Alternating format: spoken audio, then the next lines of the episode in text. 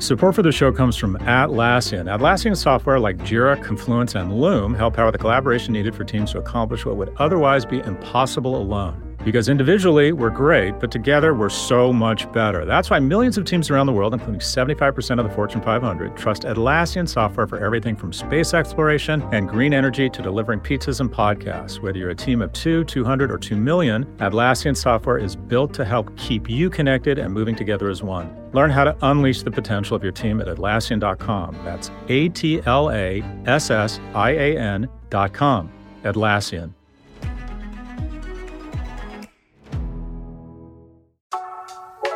Support for Prop G comes from Anthropic. Incorporating AI into your business can be a delicate balance between speed and intelligence. That's why you might want to consider the Claude 3 family models from Anthropic for your enterprise AI. Haiku is their light and fast model. Opus is their most powerful model capable of high order thinking, and Sonnet is the best combination of both speed and intelligence. Join the thousands of enterprises who use Anthropic to navigate this new frontier. Visit anthropic.com slash Claude, C L A U D E, today. Jumpstart your genius with Claude 3 by Anthropic. Episode 243. 243 is the country code for the Democratic Republic of the Congo. In 1943, the U.S. government started the payroll withholding tax and nachos were invented. What do you call a row of trucks hauling nachos? A cheesy pickup line. Go, go, go!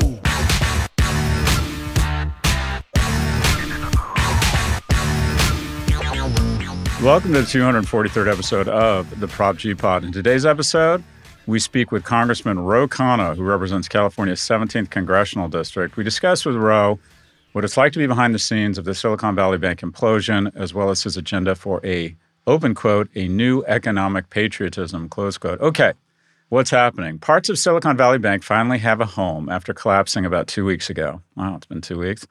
First Citizen is taking over elements of SVB, including its deposits, loans, and 17 branches. The deal amounted to 56 billion in deposits and 72 billion in assets at a 16.5 billion dollar discount. The acquisition doubles the size of First Citizens, bringing it to 219 billion in assets. This isn't First Citizens' first rodeo with troubled banks. The firm has scooped up more than a dozen other failed banks with the help of the FDIC. First Citizens shares jumped more than 45% during Monday morning trading. Reuters reported that First Citizens will not pay cash and instead granted equity appreciation rights in its stock to the FDIC that could be worth up to $500 million. That's a pretty good deal, right? I get this, I get these deposits, and I'll give you some upside if we all share in the upside. It's like buying a house and the person you buy it from just gets some equity participation in the appreciation of the house, but you own the house. Anyways, the Financial Times noted that following the deal, the FDIC said the failure of SVB could cost its deposit insurance fund about $20 billion, making SVB the most costly failure in the history of the U.S. Insurance Deposit Fund, which has been around since 1933. So, the lesson here, what's the takeaway? Uh, so, there's the obvious stuff poor risk management on behalf of Silicon Valley Bank management. This was not a bailout. The shareholders, the bondholders were wiped out. Probably need to revisit regulation around smaller banks, realizing they too present a contagion risk.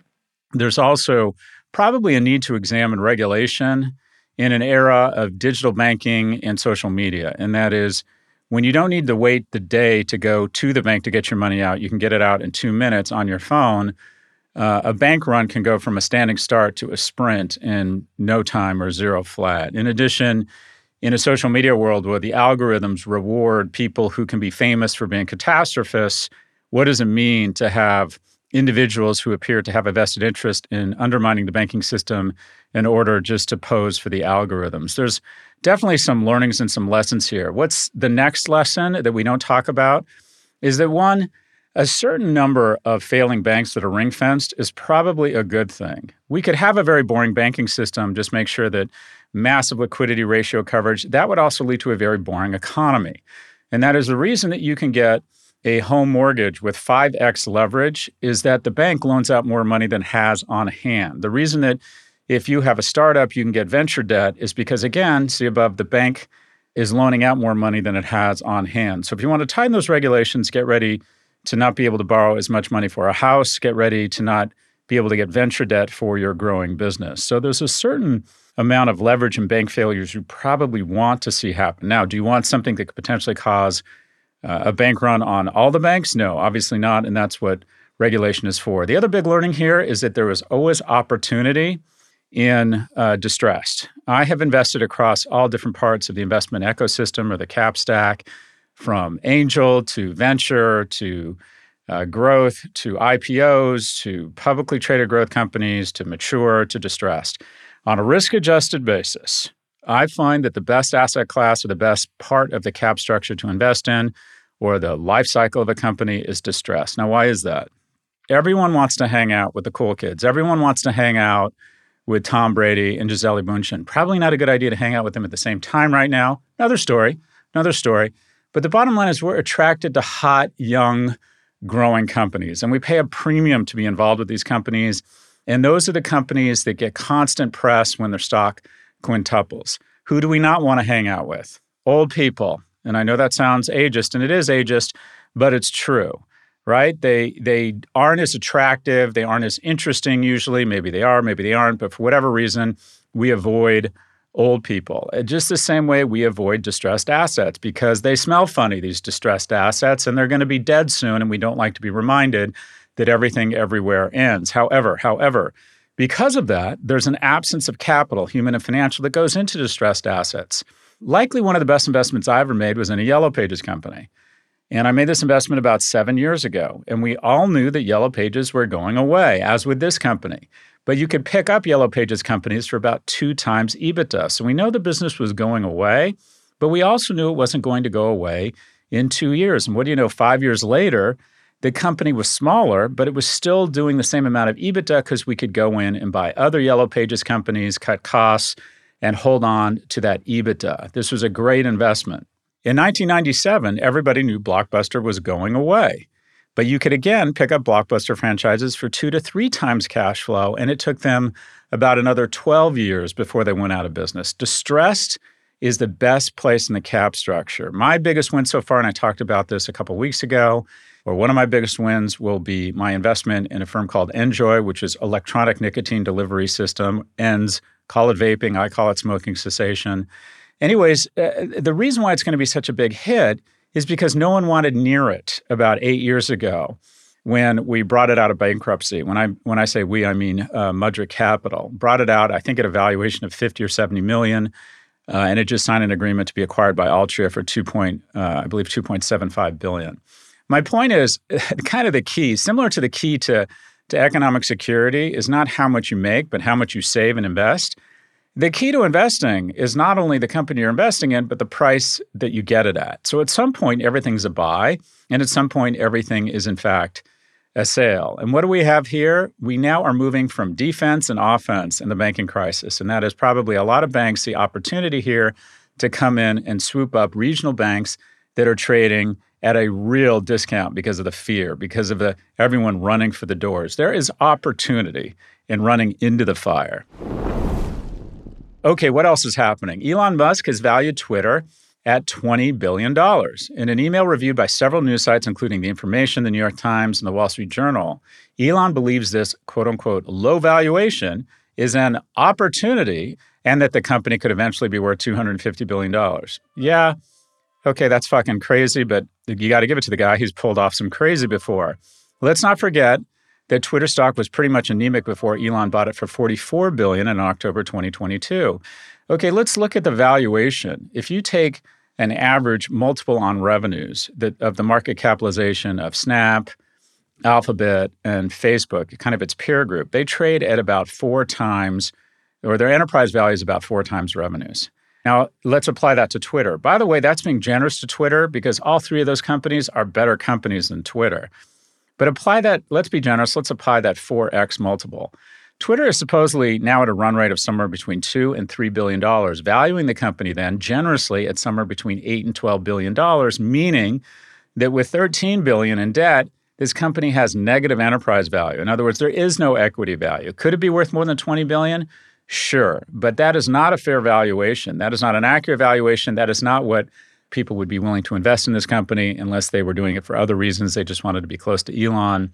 or they were fanatics. The company's headcount has been slashed from 8,000 employees before Elon took over to roughly 2,000 employees. That is just staggering. And that action, that action is probably going to have more impact on the business ecosystem, at least in tech, than anything else is here. While we're all excited about AI, while we're all talking about supply chain, the bottom line is every CEO and every board in tech has looked at what Elon's done and said, well, could we hold on to say 80, 90, 100% of our revenues and not lay off 80% of the workforce, but maybe lay off 8 or 18 or 28% of the workforce? And as we predicted earlier this year, we believe that technology companies will face headwinds in terms of growth, but many of them will report the most profitable quarters in history towards the back half of this year. Why? Why?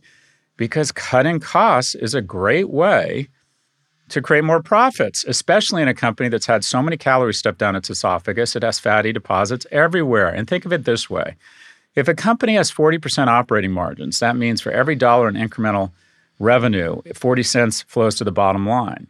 So in this environment, you can either grow your revenues by two and a half bucks or you can cut costs by a dollar.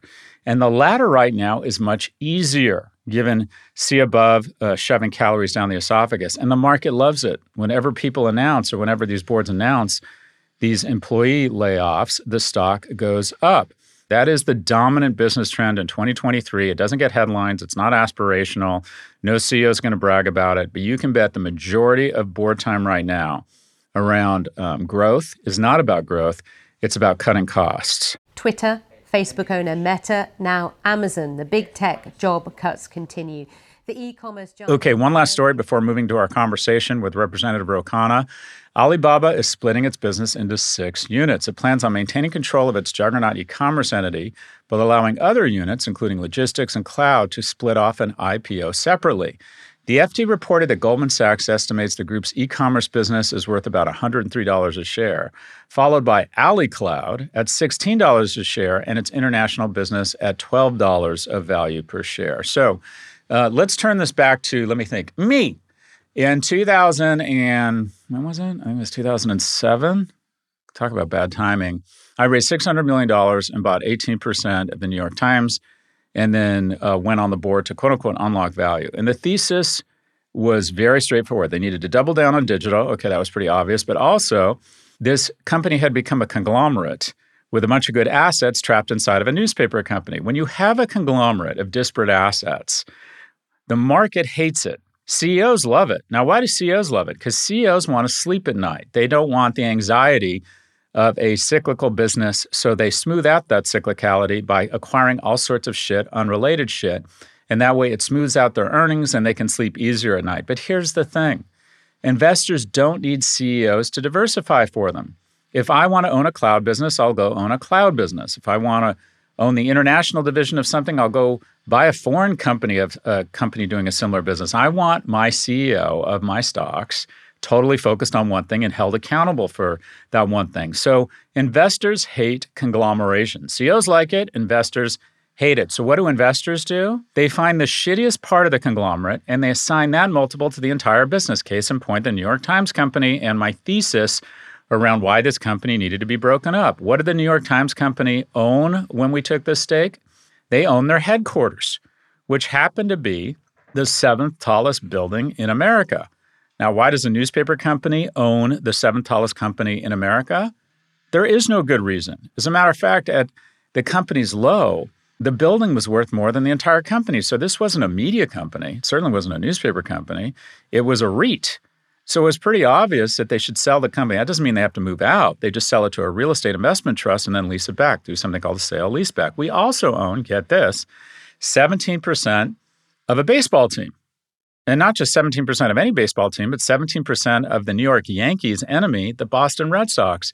And the CEO would give this bullshit rationale that we got special insight and coverage of Boston sports. What a how fucking ridiculous. We didn't get any insight. We owned 17% of the Red Sox, a company that produced negative cash flow, but had, like any sports team, huge asset value because there's no shortage of billionaires going through midlife crises that want to own a baseball team so they can take their friends to the owner's box. What else did they own? We owned About.com. Why? Because management wanted to accessorize their analog boring outfit with digital earrings and say that 17% of our revenue came from digital. So, what happened? All of these assets that traded at a much higher multiple on EBITDA than a shitty newspaper business or a challenged newspaper business were all trading at the same multiple as a newspaper business. So, the disposition of assets, the spin of assets, was accretive to shareholders. And that's what we fought for. And eventually, they did. They sold About.com way too late. They sold the building, and they started kind of doubling down on the New York Times company, which in my view was really the only the crown jewel and the property they should be focused on. And that is what is happening here at Alibaba. The stock has gotten beat up so badly, even with its recent recovery. By the way, it was one of our stock picks for 2023, and it's up about, I think, about 70% since that call. It is still undervalued relative to its peers in the United States or in other markets. When comparing its multiples to Mercado Libre or Amazon, it still trades at a substantial discount. So, what are they doing? They realize that Ali Cloud, which is probably a fucking amazing business, would trade a higher multiple if it was released, if it was exonerated, if it was lifted, if, if we rescued it from this conglomerate structure. So, a split here or a divestiture of assets should be good for Alibaba shareholders. In some, in some, investors like focus and accountability.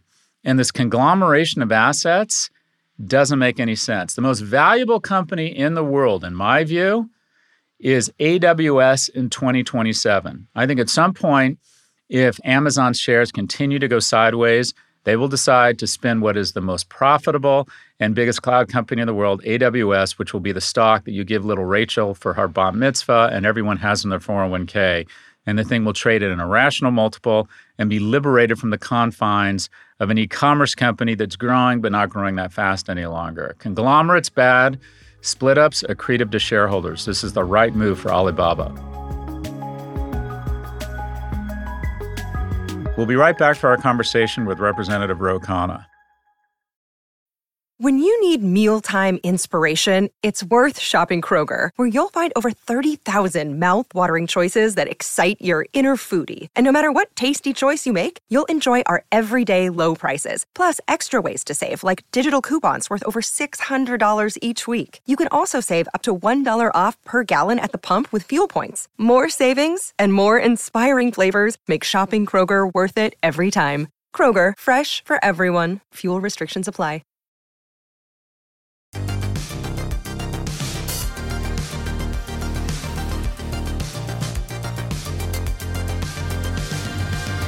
Welcome back. Here's our conversation with Congressman Ro Khanna, who represents California's 17th congressional district. Representative Khanna, where does this uh, podcast find you? I'm in uh, Washington, D.C. That would make sense. That was sort of a ridiculous question, wasn't it? You, you got the tie on. Where where else would you be? So I, I got to just, I'd love to just get your take on, uh, before we bust into our regular schedule program, what your take is on the House Energy Committee hearing on uh, TikTok, your views on TikTok. Well, I think it's uh, a mistake to, to, to, have TikTok owned by ByteDance and that we should force the sale of TikTok. And I'll tell you a couple reasons why. Uh, one, you could have the Chinese CCP at any point use the platform for subtle propaganda. So imagine there's an American candidate who uh, has a more pro China policy? Could they manipulate videos to have that come up first uh, for the millions of users? Two, even though right now I don't believe that any of the data is compromised, at a future point, you could have Xi Ping or someone compromise it. And three, I don't think we owe the Chinese much reciprocity. It's not like they allow Google or Facebook or Amazon to operate there. Yeah, it's just shocking to me. I've been watching um, the hearing. It's like uh, TikTok did what Putin couldn't do, and that is unify unify Republicans and Democrats. I've never seen this sort of bipartisan agreement. I'm just, I, it's almost sort of a pleasure to watch. Um, let's move on. I'd love to just, and also just current news. Um, I know you were uh, intimately involved in the actions last week or kind of behind the scenes around Silicon Valley Bank. I'd be curious to get your sense of just kind of where you think the state of the U.S. banking system is, what you learned dealing with this crisis, and any general thoughts about the the Valley's response to this, SVB, and the risks it presents around contagion?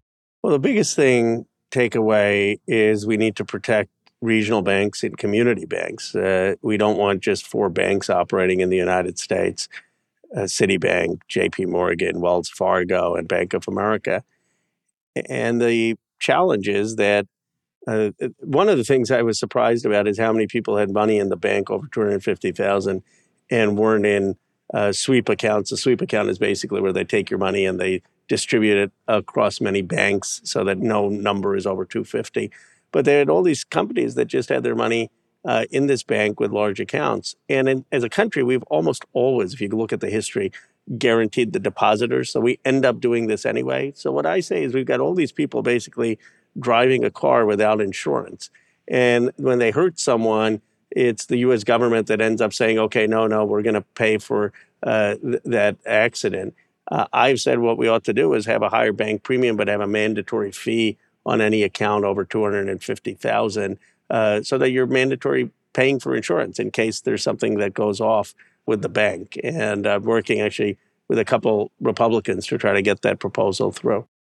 I'd love to put forward a thesis here and have you push back on it or validate it. But uh, so let's just acknowledge really poor risk management on behalf of the senior executives of the bank. Terrible communications around how they announced the equity raise, just, you know, kind of clown car and clown car.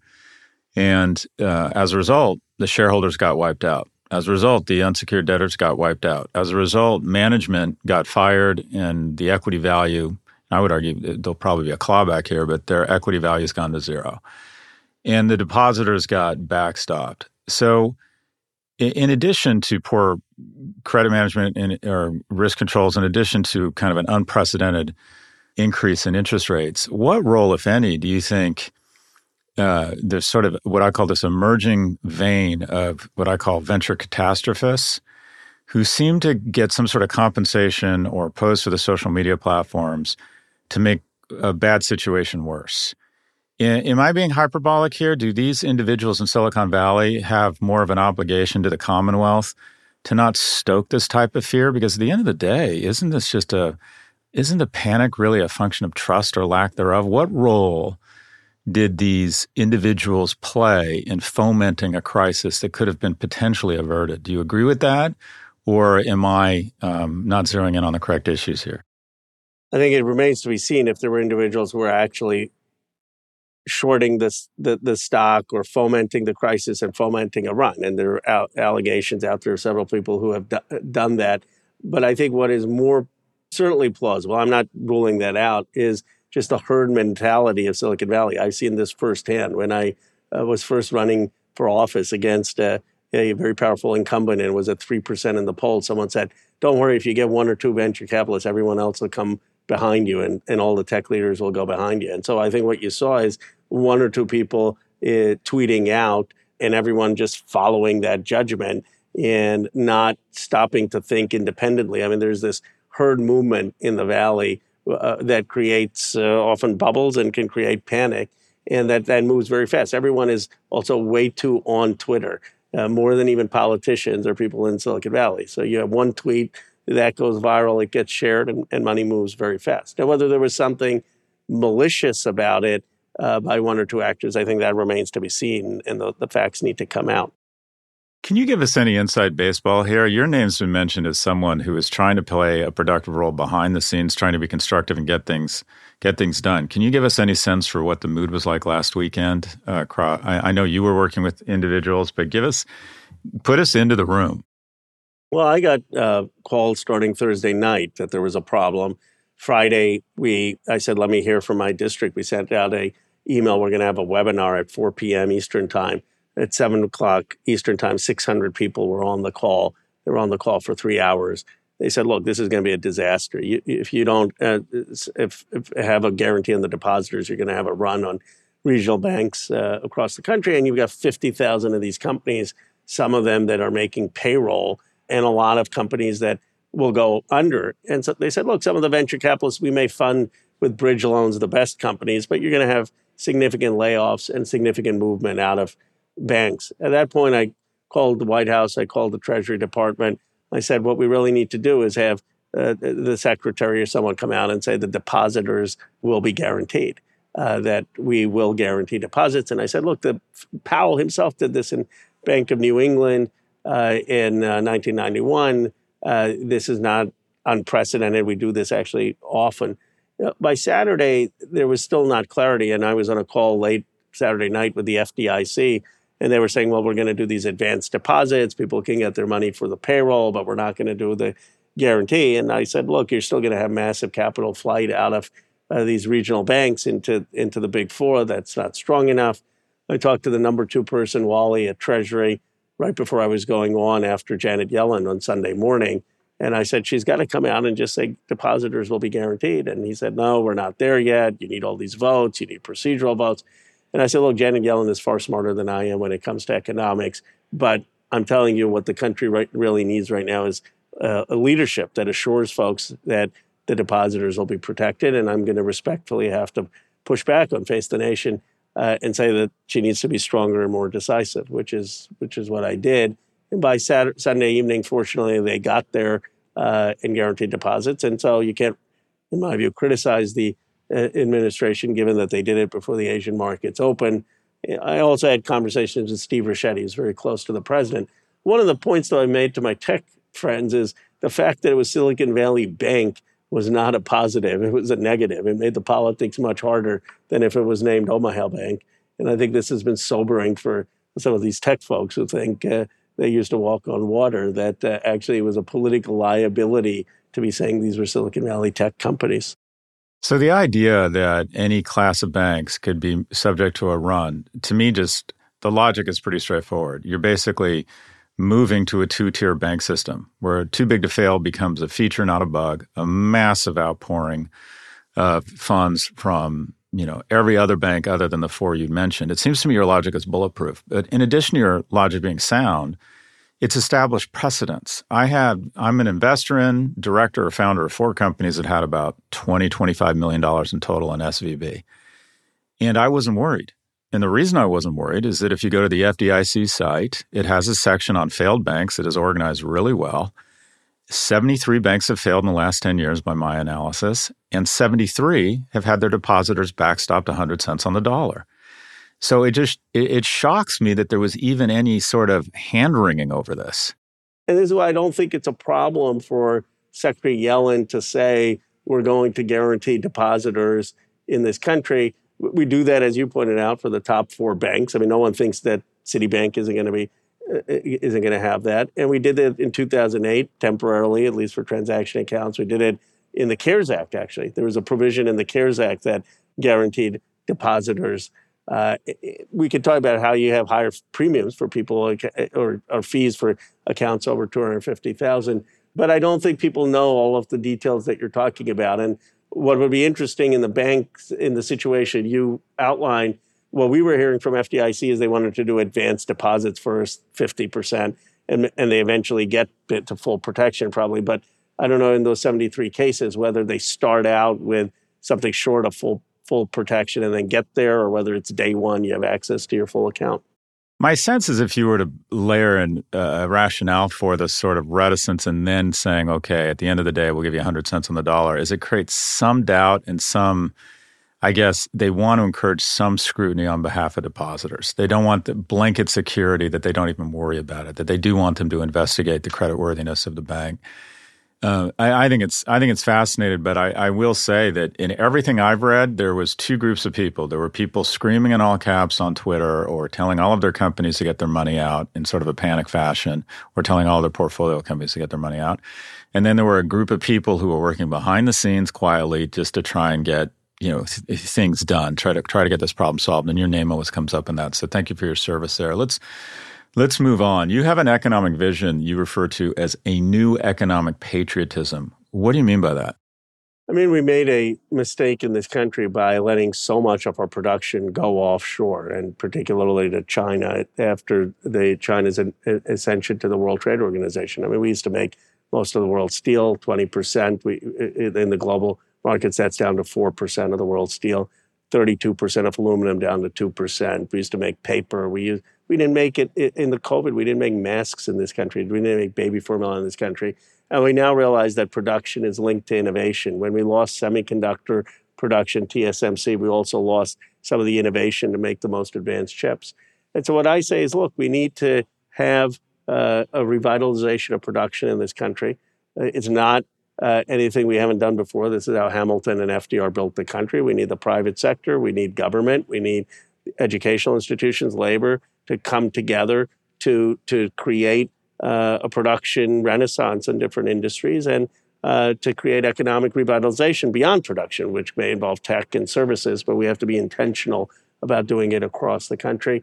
And we have to make the basic investments in people so that they can participate in that. And that's that's what I define as a new economic patriotism. The only new part is that we can use the tools of uh, digital technology and some of our productivity to actually bring the production back because I think it gives us a productivity advantage. So that that sounds like tariffs. The, the, the consumers or the lobbyists will say just raises costs on all Americans. How do you respond to that? Well, one, I think if we increase productivity, uh, that doesn't have to be the case. Uh, since 1970 to 2000, productivity increased 20%, production increased about 20%, jobs stayed the, stayed the same. But the productivity increases and uh, can allow us to, to actually have uh, prices uh, uh, be reasonable. And the second thing I'd say is look, we made a bargain in this country for cheap labor and cheap consumer prices to offshore a lot of our production and for cheap and for low regulations. I think that was a mistake. I don't think it was worth it to have the hollowing out of factory town after factory town in this country. It, I, I describe China and the United States in some ways as uh, addicted to, to a bad model of each other. We, we were fine with cheap consumer products uh, and hollowed out our middle class. They were basically so dependent on an export production model that they don't have domestic production and they didn't develop any of the truly wealth generating service industries in finance or tech to the extent they could have. Uh, and so what I've said is let, we need a rebalancing. We've got to bring some of the production back in this country. Uh, now, I'm not saying every single thing is going to be cheaper, uh, but we, we, can have it be cost competitive with new technology and financing. And I care ultimately about having communities uh, have uh, access to the American dream. What is your thought around? Uh, I mean, we talk a lot about this, creating more on ramps into the middle class, and obviously manufacturing or the offshoring of a lot of our manufacturing has done away with a lot of those a lot of those jobs and, and on ramps to the middle class economy. What do you think the if and what role vocational training might play, and how do we um, get to a point where, similar to other countries, we have more formal apprenticeships and vocational training? I think it's huge. I think it's been a total miss in this country that we didn't think about the 60% of people who don't go to college and what they're going to do. And partly we need the vocational training in high school. We need credentialing for vocational training after high school that both is free and that is working with the private sector to do it. But we need more than the, the courses and the training. We also need the jobs. I mean, one of the reasons people uh, started to look down on vocational training unfairly is because they said, look, all the jobs are going offshore. The, uh, what Bruce Springsteen song on my hometown, the jobs aren't coming back. And so you're a parent, you're a community member, you're saying, well, why, why are we doing the vocational education when the jobs aren't coming back? And so we need the emphasis on production plus the vocational education. The one thing, though, Scott, I will say is I hate the, the folks who put vocational education and pit it against the, the, the, the elite college educated folks. I mean, can't we just be reasonable and say we need both? Like, you're not going to build the Intel factories in Ohio without the PhDs or the engineers. And you also need the electricians and the plumbers, and sort of having this f- fake populism to say, well, we're against college degrees or we're against PhDs is not helpful. And having a blind spot to the true value and dignity of people in vocational skills is not helpful. And so I, I wish we could have a more rational conversation on it. We'll be right back. Social Security has been in the news recently, and you have um, you have a proposal that people making over two hundred fifty thousand dollars should pay a Social Security tax on their whole income. Uh, and by the way, the fact that it's it's not that it tops out is in and itself, I would argue, a regressive tax. Right? That that people who make less pay more of their income than people who who are very wealthy. What kind of uh, support or pushback have you received around this proposal and make the case for it? Well, the proposal is pretty simple. It says that uh, you should, over 250000 pay a Social Security tax on your entire income. By the way, you do this on Medicare, right? The Medicare tax isn't capped. Uh, so why shouldn't you pay it on Social Security? The pushback people say is, well, it's a savings program not a, a, a, program of, of tax and that you should only pay for what you're going to get back. Uh, I have no problem saying that it's a program that uh, pr- helps uh, people in retirement that should be paid with progressive taxation. I guess the question I often have for Republicans, at least at least Paul Ryan was honest, right? I mean, Paul Ryan said, "I have a problem with Social Security not being solvent, and so I want to ra- raise some of the retirement age. We want to taper out some of the benefits." And he had the math work. Uh, you could do that. I disagree with that. You can't. What you can't do is stand up and cheer for Joe Biden, saying we're not going to do anything to cut Social Security or raise the retirement age, and give him a standing ovation, and then say, uh, "Well, we're not for any tax to, to pay for it." I mean, that just doesn't make sense. So, if you disagree with my proposal to increase the the tax on, on over two hundred fifty thousand, have people pay pay the tax over two hundred fifty thousand, then offer some other alternative that makes sense. My understanding is it's called the Social Security tax, not the Social Security pension fund. I mean, in in don't don't most recipients take out two to three times what they actually put in? Most do, and you know, it, what, one of the other ways I, I say to my Republican friends would say, well, let's means test Social Security. I said this is a form of means testing in reverse. I mean, basically, if you're rich, you're not going to get it back as much as you put in. You're going to be putting in a lot more, and you're not you're not going to be getting back the same benefit. So uh, they should actually be for it. And, you know, when we look at the extraordinary wealth generation in this country, which I'm for, I'm for wealth generation, I'm for innovation. Why can't we do the basics of making sure people have a secure retirement? Uh, we have the, the ability to do that just by having people pay the, the tax above 250000 Shouldn't we hit it from both sides? And that is reduce the costs and increase the revenues. And you're talking about increasing the revenues by lifting the cap on the taxation limit. But why wouldn't we, when Social Security was first envisioned, most people never saw it because they died before they were 60 or 65. Uh, life expectancy has gone up substantially, or at least until the last 10 years. Doesn't that just naturally indicate that we should have, uh, we should raise, raise the age at which you start getting Social Security? If we had a strong, vibrant middle class and working class in this country, one could make that argument. But given the devastation of globalization and the fact, you and I, we both know people in their 50s were laid off, lose their jobs. What are you supposed to do? If you're 57, 58, you lose your job. You don't have much prospects for uh, employment at the same time. You're almost uh, counting the years till you can get to Social Security. You're maybe at 62 taking the early Social Security and paying the penalty because that's how you keep your house. And I just think the working class and the middle class has been too hard hit with the challenges of globalization and with policies that haven't helped them in our country over the last 40 years for us now to be uh, talking about raising the retirement age or lowering the benefits. Uh, we can maybe have that conversation if we were in a place there where the working class and middle class was stronger. I think your argument is a really compelling one. And if you look at the data, there's just a shocking number of baby boomers who haven't saved a lot of money. And uh, the, the argument you make, you're 62, you're really holding, you're just holding on until you start getting that payment. The flip side of that is um, people over the age of 60 versus 40 years ago have seen their, on average, their wealth expand dramatically. And people under the age of 40 have seen their wealth go down by, I think, 24%. They've seen their percentage of wealth go from 12% to 6%. And it is a zero sum game. If we spend more on Social Security, and my understanding is 40% of our government spending are now going directly to the support of seniors, it does begin to crowd out other investments such as a child tax credit or R&D that might create economic growth or ability to subsidize, create subsidies for manufacturing companies for those on-ramps. I mean, at the end of the day, isn't this the most blessed generation in American history? And at what point do we say, all right, it, it, these are tough decisions, but we need to start reinvesting in young people because it, it it just strikes me as business as usual when Social Security recipients get the greatest cost of living adjustment in history, and the child tax credit gets stripped out of the infrastructure bill. Don't we need to start investing more in young people?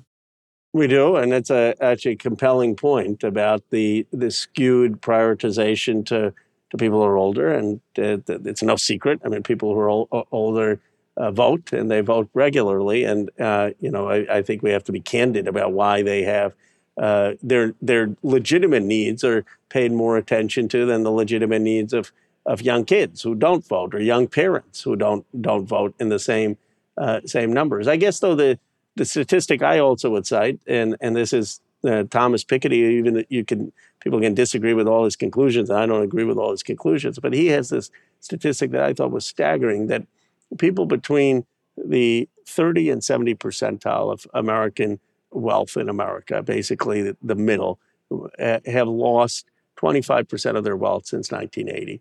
And you've basically had the, the hollowing out of a lot of the working and middle class. And so I, I, I guess what I would say is uh, you have the Social Security uh, tax go beyond 250,000, but you also have tax the capital gains. I mean, carried interest. You, you, take away some of the deductions on the estate tax, where you have a step up in basis. Uh, figure out some way of uh, of taxing uh, stock trading that uh, on a transaction tax of some some kind.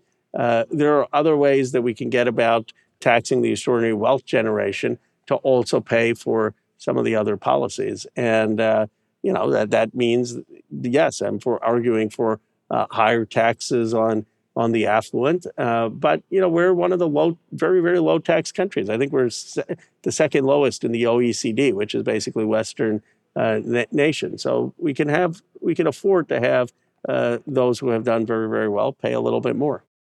So the big topic that um, I would argue doesn't get the attention it probably warrants is obviously the war in Ukraine. What is your view on? Uh, I mean, should we, for example, are you comfortable with the current level of support? Do you worry that it's getting too expensive? Should we be doing more and sending F-15s and increasing increasing our support? And what do you think the mood is like in Congress for continued support? I think this is an area that the president has handled well. Uh, he has been thoughtful with Blinken in, in, in getting the entire NATO and, and, and Western world behind this. It would have been better to get a few more countries like India. We've tried. It's it's been difficult though, and I don't think it's for a, a lack of Biden's efforts uh, that we haven't been able to do that. And, and I voted for every aid package, and I conti- uh, will continue to do so.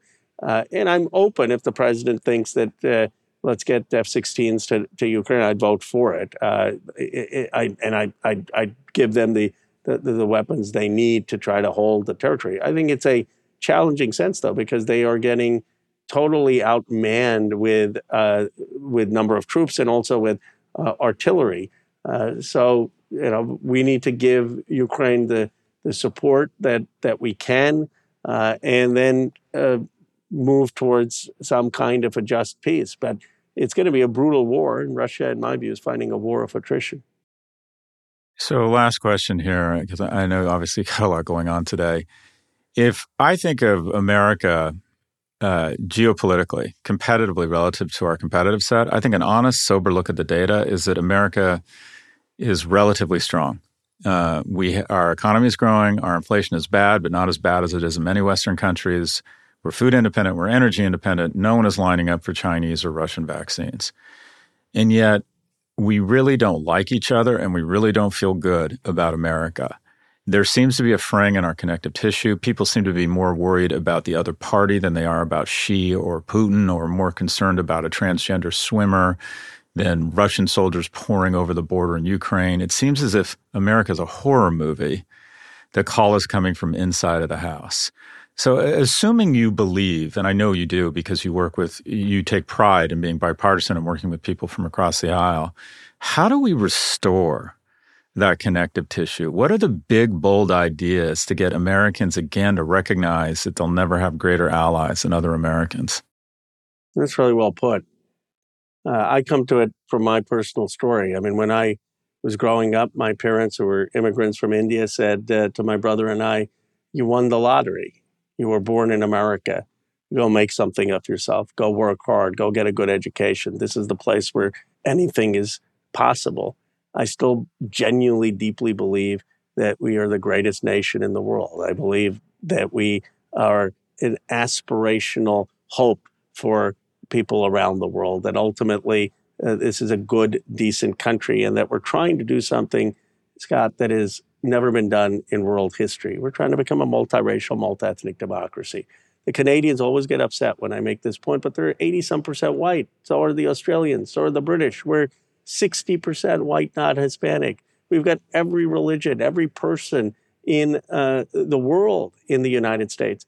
And to think that we'd somehow have a linear line from Barack Obama on to the, this achievement that no nation has ever done, I think was naive. And a lot of the, the, the, the discussion we're having are, in my view, over two fundamental things. One is the economic dislocation. While some places have done really well, other places have been hollowed out.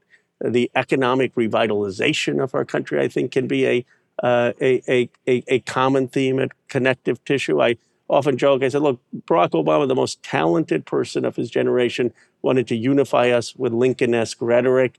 Uh, and he succeeded in a lot of things. I think he himself would say that the country was divided after he left. Cory Booker, who I love, wants us to love each other. And I said, let's let's just talk to each other. Let's just make money together. Let's just work together. Let's build, rebuild America's economy. Let's rebuild our productive capacity. That is, I think, unifying. And a lot of our debates about how, how do we navigate this? How do we have some tradition, some sense of uh, community, some sense of understanding of a way of life, and yet make room for the new traditions, the new ideas, the new people? Uh, how do we have that still have a common fabric? And in some ways, Barack Obama was saying there's a place for someone like me, and Donald Trump was saying, well, what about all these other folks? Where's their place in America? They, some of them fought in the wars, and they don't see the America that they that their grandparents had. And I think one we have to treat each other with respect to understand that this is a conversation we have to have about what the common culture is. And I'll end with this poet the person who understood this the most and had the most visionary view of America becoming this composite nation, respecting tradition and yet embracing the new was Frederick Douglass, Composite Nation, his speech in 1869. And I, I just wish if every American kid just read that speech, I don't care about all the other debates, just read that speech. And I think that's, that's the vision of America. Congressman Ro Khanna represents California's 17th congressional district and is serving his fourth term. Representative Khanna serves on the House Armed Services Committee as ranking member of the Subcommittee on Cyber, Innovative Technologies, and Information Systems.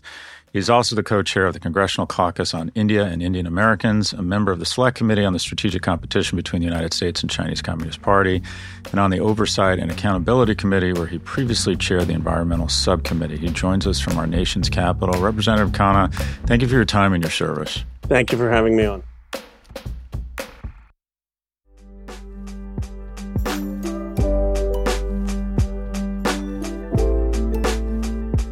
Algebra of Happiness. Everybody needs a stage that strangers applaud uh, for them. Uh, I was on Bill Maher this weekend and or Friday. It's my third time on the show. Um, it's not even a humble brag; it's just a brag. That is the Super Bowl for me, or Wimbledon, and that is um, if you're a tennis player, you dream about going out on center court at the U.S. Open. If you're, you know, playing for the Brazilian team, you dream of being in the World Cup in the finals.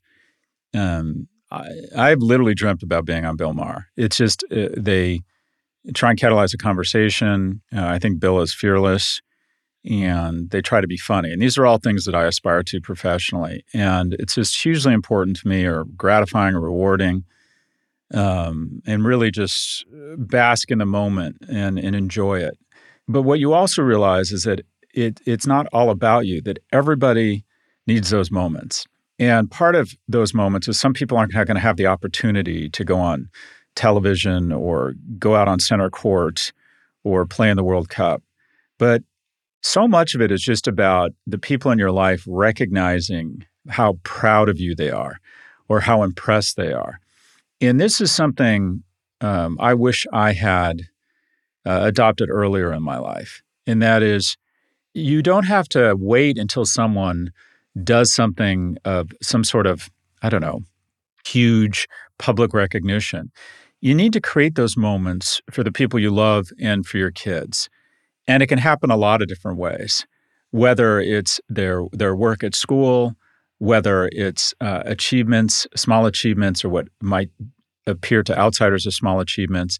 It's your job as a father, as a husband, as a brother, as a friend to create those moments for other people and to recognize their achievement. Everybody needs applause. Everybody needs applause. And the key is not necessarily the size of their achievement, but the people in their life that love them and they love, you know, give them a standing ovation and recognize their efforts. So if you're fortunate enough to get to that point, enjoy it, bask in it, and then recognize it's not all about you. And you have to create some reasonable facsimile of that type of stage and applause for people in your life that mean something to you. This episode was produced by Caroline Shagrin. Jennifer Sanchez is our associate producer, and Drew Burrows is our technical director. If you like what you heard, please follow, download, and subscribe. Thank you for listening to the Prop G Pod from the Vox Media Podcast Network. We will catch you on Saturday for No Mercy, No Malice, as read by George Hahn, and on Monday with our weekly market show.